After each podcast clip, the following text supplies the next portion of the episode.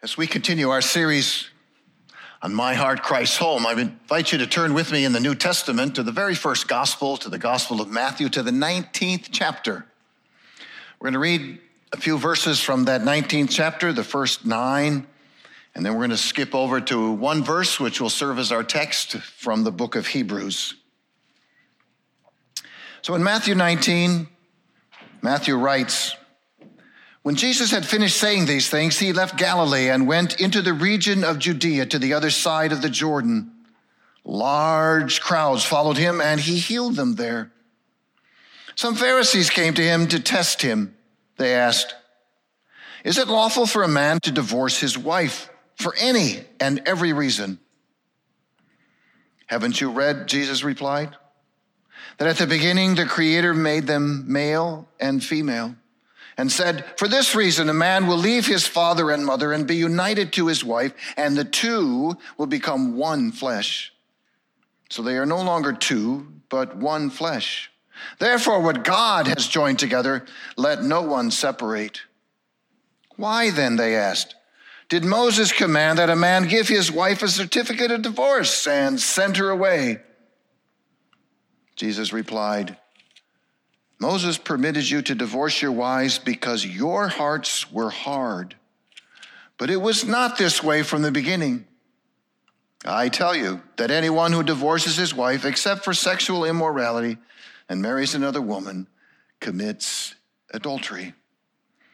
And then over to the book of Hebrews, to the 13th chapter. This is under a list of concluding exhortations, and it's the fourth verse that we'll focus on this morning. Marriage should be honored by all, and the marriage bed kept pure. For God will judge the adulterer and all the sexually immoral.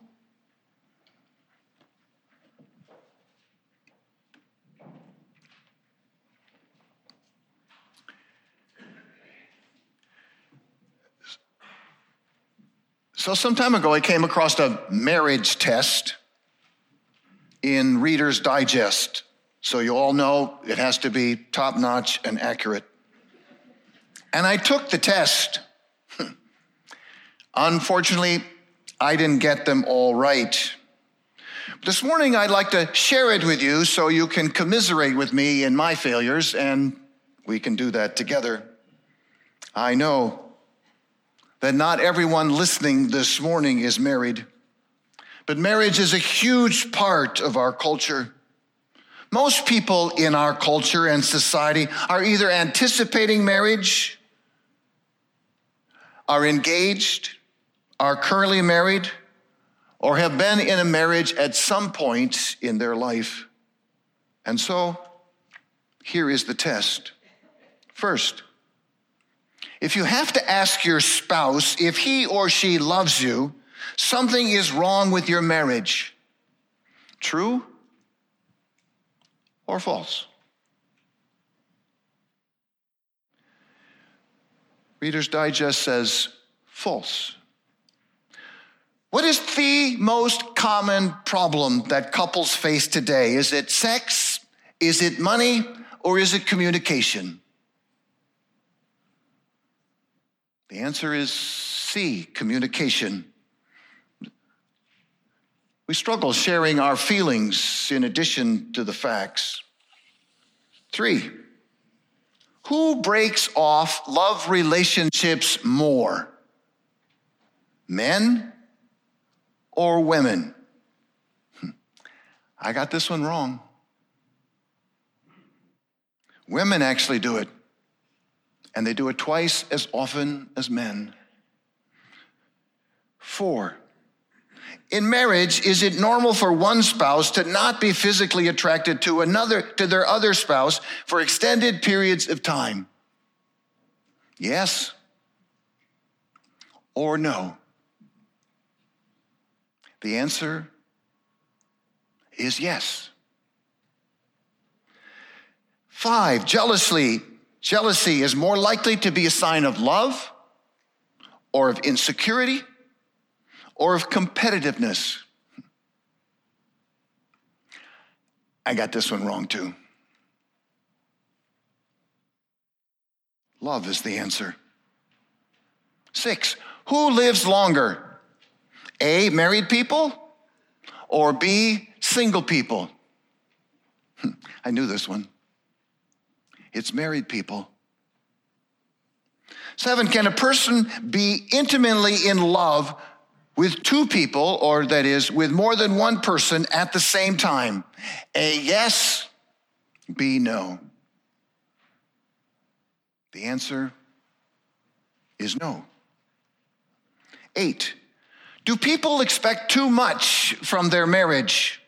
Yes or no? The answer is yes.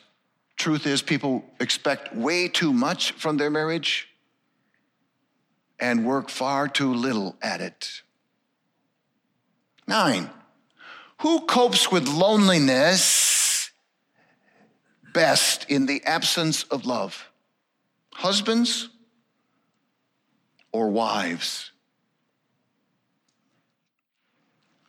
Wives. And then the 10th one commitment is absolutely essential to a good love relationship. True or false? And the answer is true. Robert Munger, in that little booklet, and there are more booklets available in the welcome area after the worship service, in his little booklet, My Heart, Christ's Home, pictures Jesus coming and knocking on the door of our heart.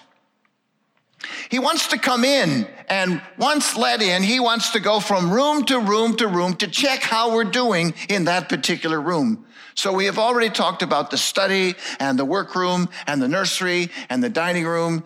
And this morning, Christ is knocking on the door and wondering if he can come into the bedroom. He wants to talk with us about the most intimate of relationships. That is, how we treat people of the opposite sex, how we treat our dates and our fiancés and our spouses. A few years ago, hardly any of us had heard names like Harvey Weinstein, Larry Nassar, Al Franken, Matt Lauer, Robert Anderson, James Levine, Steve Wynn, John Conyers, Deshaun Watson. But they along with numerous Roman Catholic priests and several high profile Protestant pastors, are part of a long and sadly growing list of people who have been accused of sexual misconduct. Some have been indicted, some have been tried, some are currently imprisoned because of their behavior. Our nation, maybe even our entire world, struggles with sexual intimacy. And now, according to Robert Munger, as Jesus continues his tour of our heart, going from room to room and now steps into our bedroom, he says, Let me help you with those intimate relationships. If you fail, if you feel shame and guilt, please know that I still love you and will remain with you. But talk to me about it. Acknowledge your failures. Take immediate corrective steps so that you don't repeat them over and over. You see, I am interested in your intimate relationships because they tell me a lot about the state of your heart. Let me tell you what I have planned. So, our text this morning is Hebrews 13. And from our text, there are three words that I'd like to focus on for a few minutes each. The text reads Marriage should be honored. That's the first word, by all. And the marriage bed kept pure. That's the second word. For God will judge. That will be our third word. The adulterer and all the sexually immoral. And then at the end, I'd like to add a fourth word, a very important word so let's take the first one. The first word is honor. Honor is the initial and it is the primary focus of this text. Marriage should be honored by all. First, the word honor means, quote, to cherish, to esteem, to reverence, to value highly, end quote. Marriage is to be highly valued because it is a relationship that has been designed and established by God. Marriage was his idea. He wrote marriage into his creation plan from the very beginning. Now, it is true that marriage has been distorted by our sin, but marriage is still here and sin has not destroyed it. Paul, inspired by the Holy Spirit, uses marriage, as we read earlier, to symbolize God's relationship with his people. Paul says Christ is the husband to us, the church, and we, the church, are his bride. So, getting marriage right is absolutely imperative because our understanding of marriage helps us understand our relationship with Jesus and his relationship with us as his church. Paul writes, A man will leave his father and mother and be united to his wife, and the two shall become one flesh. This is a profound mystery because I am talking about Christ and the church. A person shall leave his family relationships and be united to Christ, and the two shall become one. This is about Christ and his disciples. Since God designed marriage, he requires that we hold it in high honor and with great value. The second word, marriage, second, the word marriage here in the Greek has several nuances. First, it is the reference to the marriage ceremony, that is, to the legal event where we bind one to another, a husband and a wife in marriage. But it also underscores that this legal binding, this marriage commitment to live together, is lifelong for life. Even the Greeks, in their very promiscuous culture, understood that marriage was the commitment between one man and one woman. And until recently, the word marriage has suggested a public and legal union of one man and one woman designed to last for a lifetime. This is also how God and the scripture define marriage. Third is the words among all. Refer here not only to all persons, but to all situations, all respects, all circumstances. That is, no one should at any time or under any circumstances dishonor the God idea or God design for marriage. No one should promote ideas or activities that devalue or cheapen marriage. No one should participate in movements or behaviors that disregard God's intention for a healthy, intimate, lifelong, committed relationship. Now, this is not to say that everyone should get married.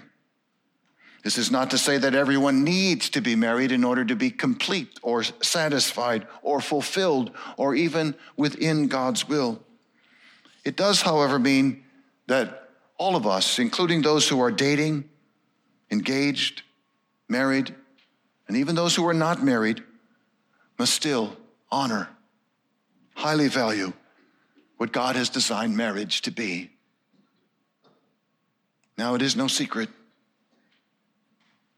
that we live in a society that has real issues with what God has said about marriage in the Bible.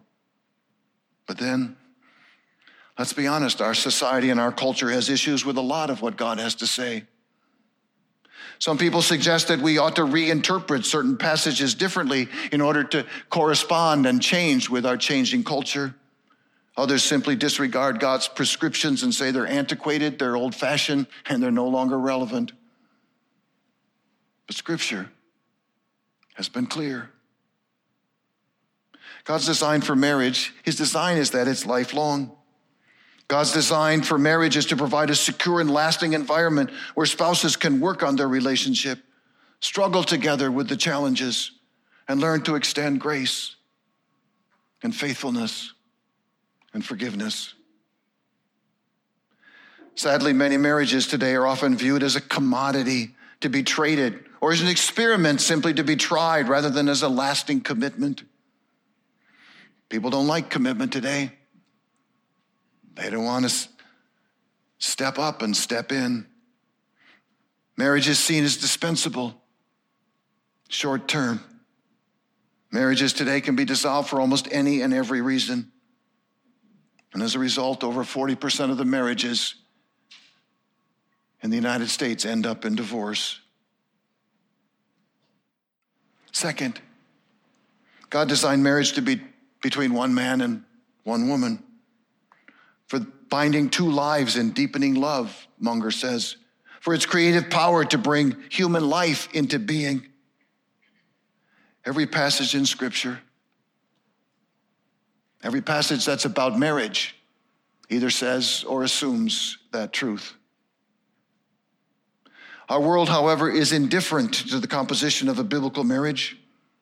Our world today permits, even encourages, not only marriage between a man and a woman, but between two women, two men, and in some places between one man and even multiple women. Third, our world places the emphasis on an individual, even in the context of marriage and on the individual's personal success. Today, the pressure is on for individuals to succeed at all costs, even at the cost of a marriage and the family. If one's marriage, if one's spouse appears to be interfering with one's success or satisfaction or happiness, all too often it's the marriage that has to go. People think intimacy, even sexual intimacy, is all about their own personal satisfaction and their own personal gratification. God intended in intimacy to be expressed within the context of a loving, self sacrificing, lasting partnership that is deeper, broader, and focused on the other, not on self. And fourth, our world views marriage as a contract a contract that says, if you do this, then I'll do that. And when I do this, I expect you to do that. And if one party values, or excuse me, violates that contract, then the marriage is done. The contract is broken. Scripture reminds us that God has designed marriage to be a covenant, not a covenant merely between the husband and the wife, but a covenant between the couple and God Himself. A cord of three strands is not easily broken, says the author of Ecclesiastes. So, even in a covenant, if one party breaks their covenant commitment, the covenant still remains in effect. God longs to be the central part and focus of our marriage. So, He can bless the husband, and He can bless the wife, and He can bless the marriage. Purity. The verse goes on. It says, and the marriage bed must be kept pure. Pure. The bedroom should not be spoiled, tainted, defiled, or cheapened. It should be worthy of Christ's presence, worthy of covenant keeping. I think it's important to understand that it is God that created sex. God, if you will, is pro sex. God said sex can be very, very good. Our God given sexuality is an essential part of who we are, whether we're single or whether we're married, whether we're young or whether we're old, whether we're male or whether we're female. Our sexuality is designed to be a constant source of mystery and wonder and joy, to be explored and enjoyed throughout our life.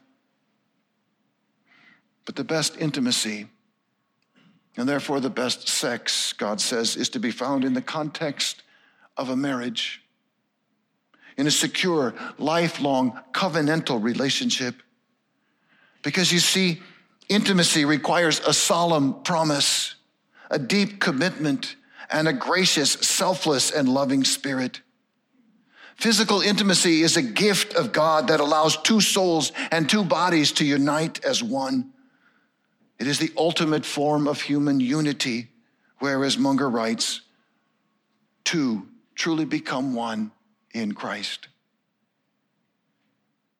Being physically intimate with somebody outside of marriage means making promises one has no intention of keeping, engages the encounter as a temporary contract, scoffs at commitment, focuses on one's personal pleasure and gratification instead of on loving the other, and pushes Christ right out of the relationship and room.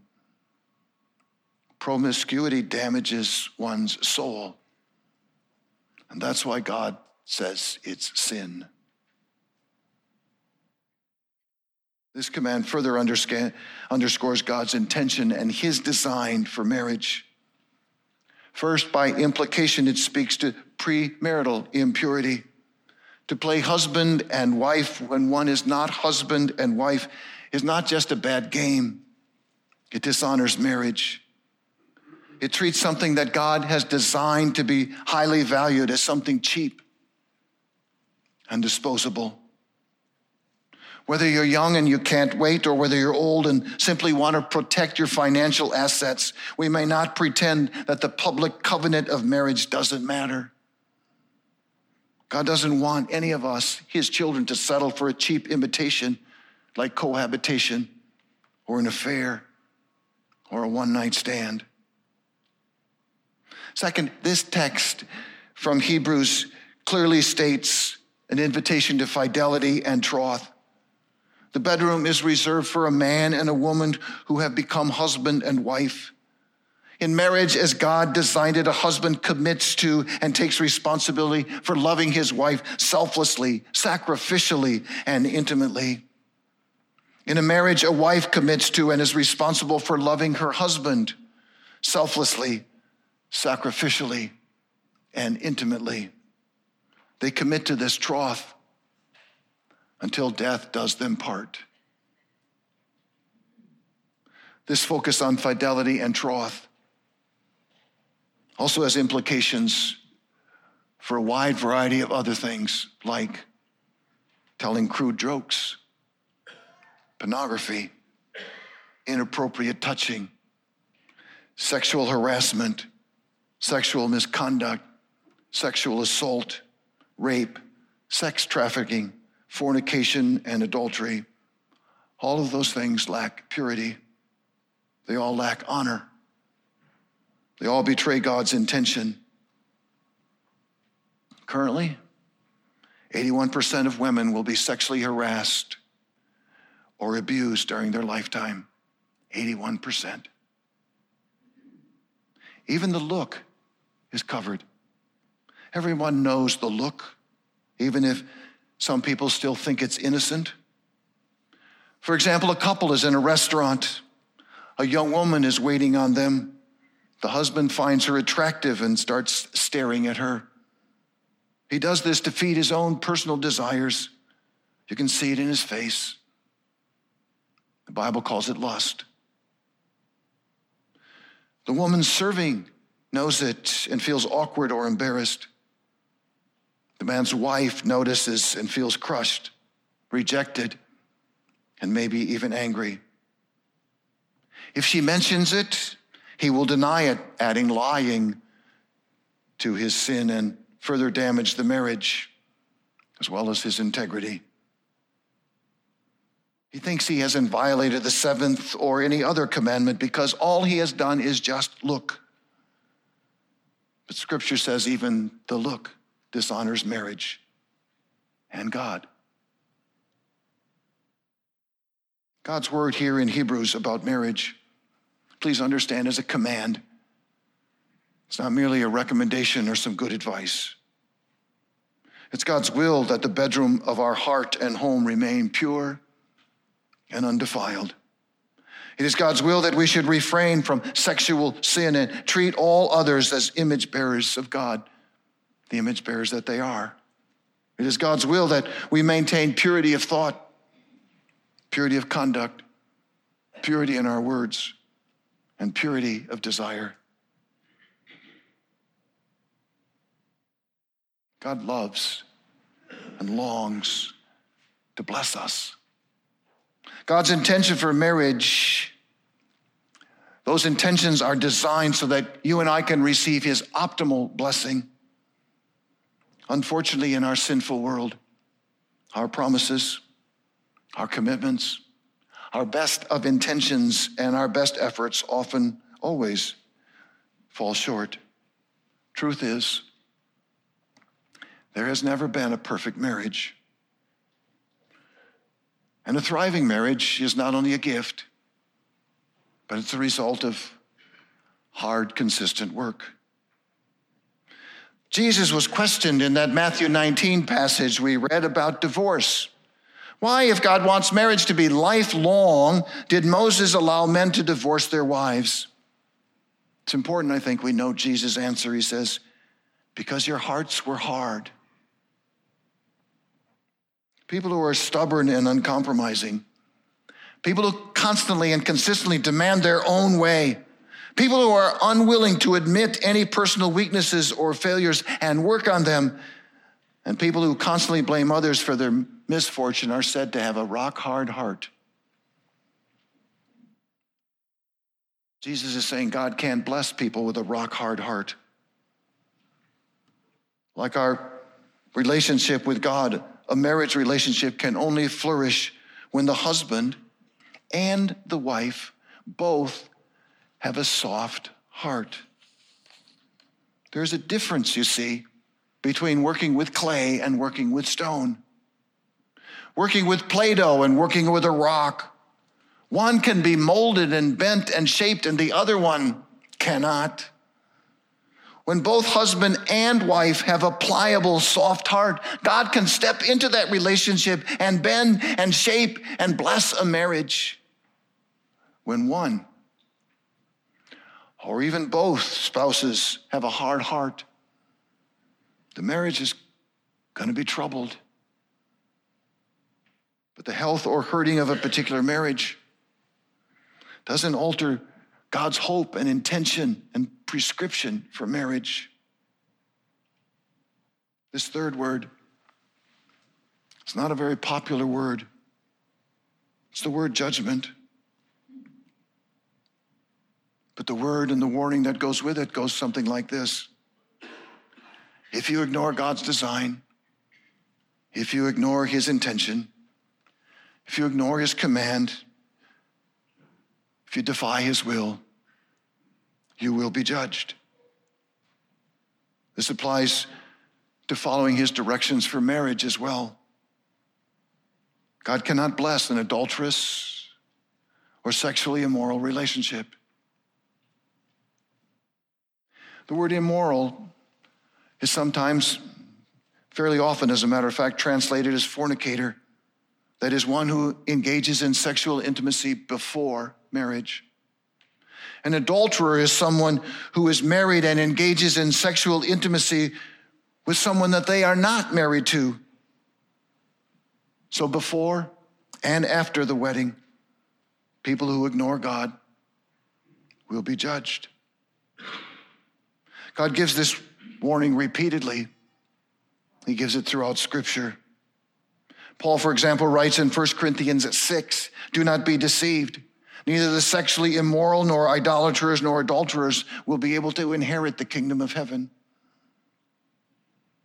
unless they repent and unless they are forgiven.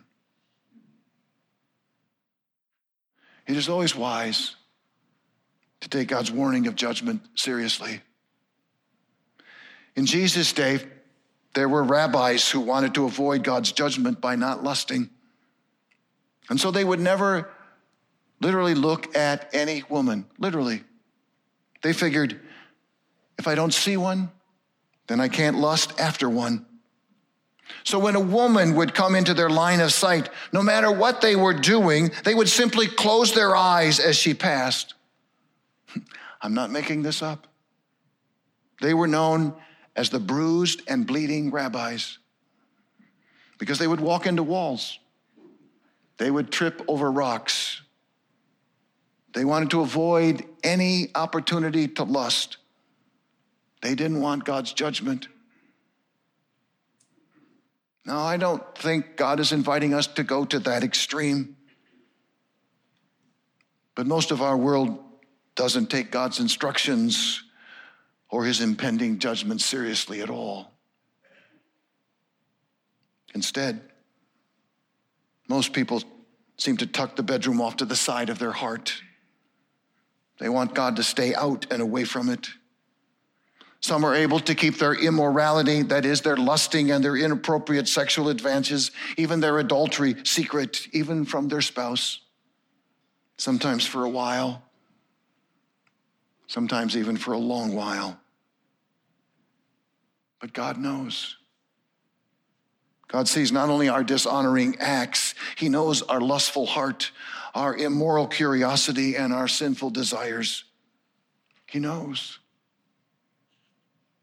God gives us multiple warnings. He longs for us to repent, to confess, to seek His grace, to strive to live worthy of the blessings He longs for and wants to give us. He says, Stop. Don't go there. Cut it out. Don't do that. Stay away. Otherwise, I'll have to judge you. His judgment is clear, it's significant, and it can even be eternal. God reminds us that there is no place for the defiant, for rock hard heartedness, for disobedience, for immorality in his kingdom. And we should take those warnings seriously. This morning, I'm thankful there is a fourth word.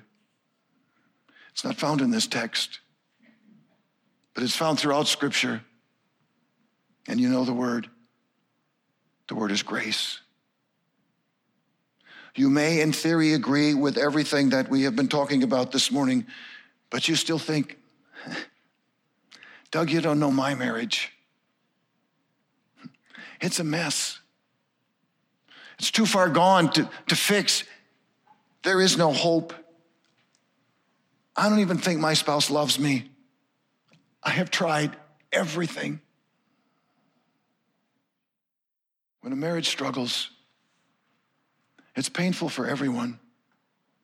It's painful for the husband, it's painful for the wife, it's painful for the children, it's painful for the extended family, for friends, it's painful for the whole body of Christ. But God, who created marriage, says, I long for marriage to be honored by all, even when the marriage is troubled and hurting. How do we handle that? How do we handle that day in and day out? Where do we find the, the strength to endure even one more day of petty bickering? How do we handle the incessant complaining, belittling, and rejection? How do we survive in a marriage without any affection? How can we forgive our spouse's continual infidelity over and over? How can we muster any hope that it might be different? God says, My grace is sufficient. So, what does that mean? God never says, Stay faithful, stick with it without all, also reminding us that He will be there with us and give us what we need. Even if that's just the courage to face the rest of the day and tomorrow. Perhaps that's forgiveness for a boatload of shame and guilt, forgiveness for all the regrets and failures, or forgiveness for not being able to be forgiving. God's grace is sufficient.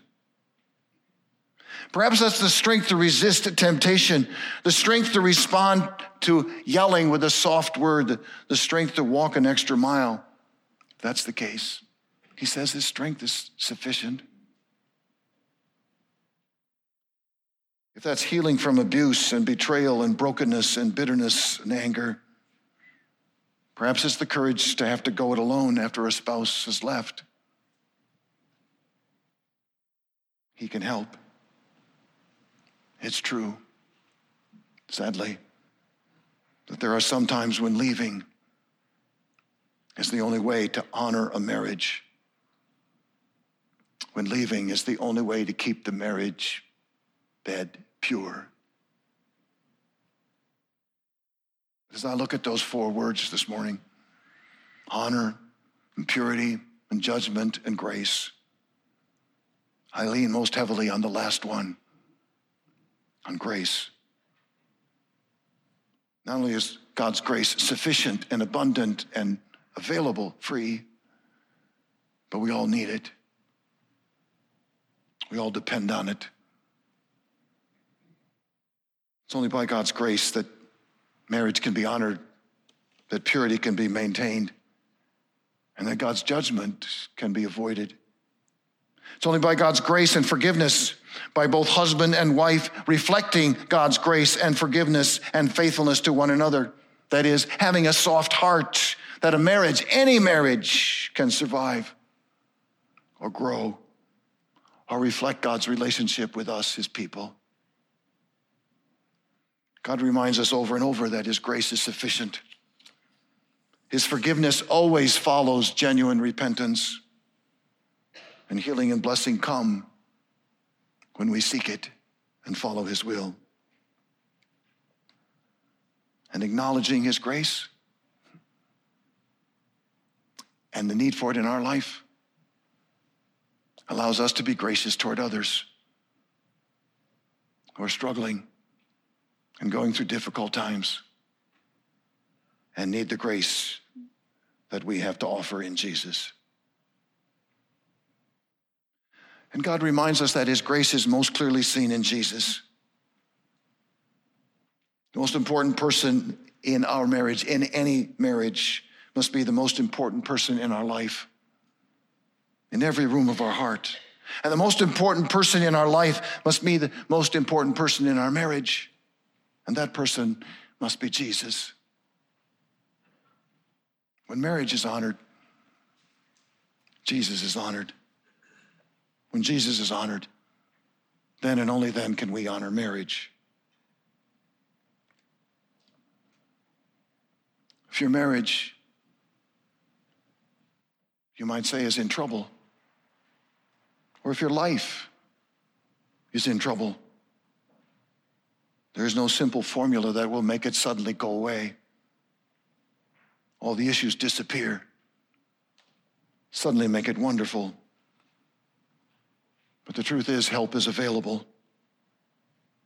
Your faith family is here to support and encourage you, to walk alongside of you to express love and grace to you. And Jesus will provide the healing and the forgiveness.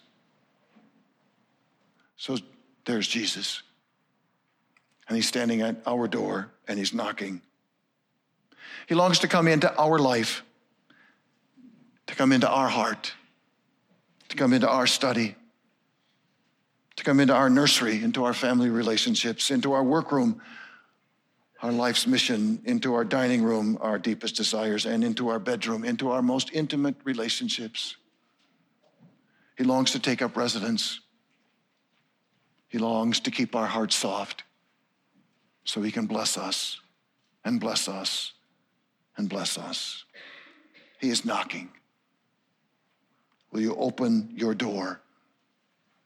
Will you invite him in?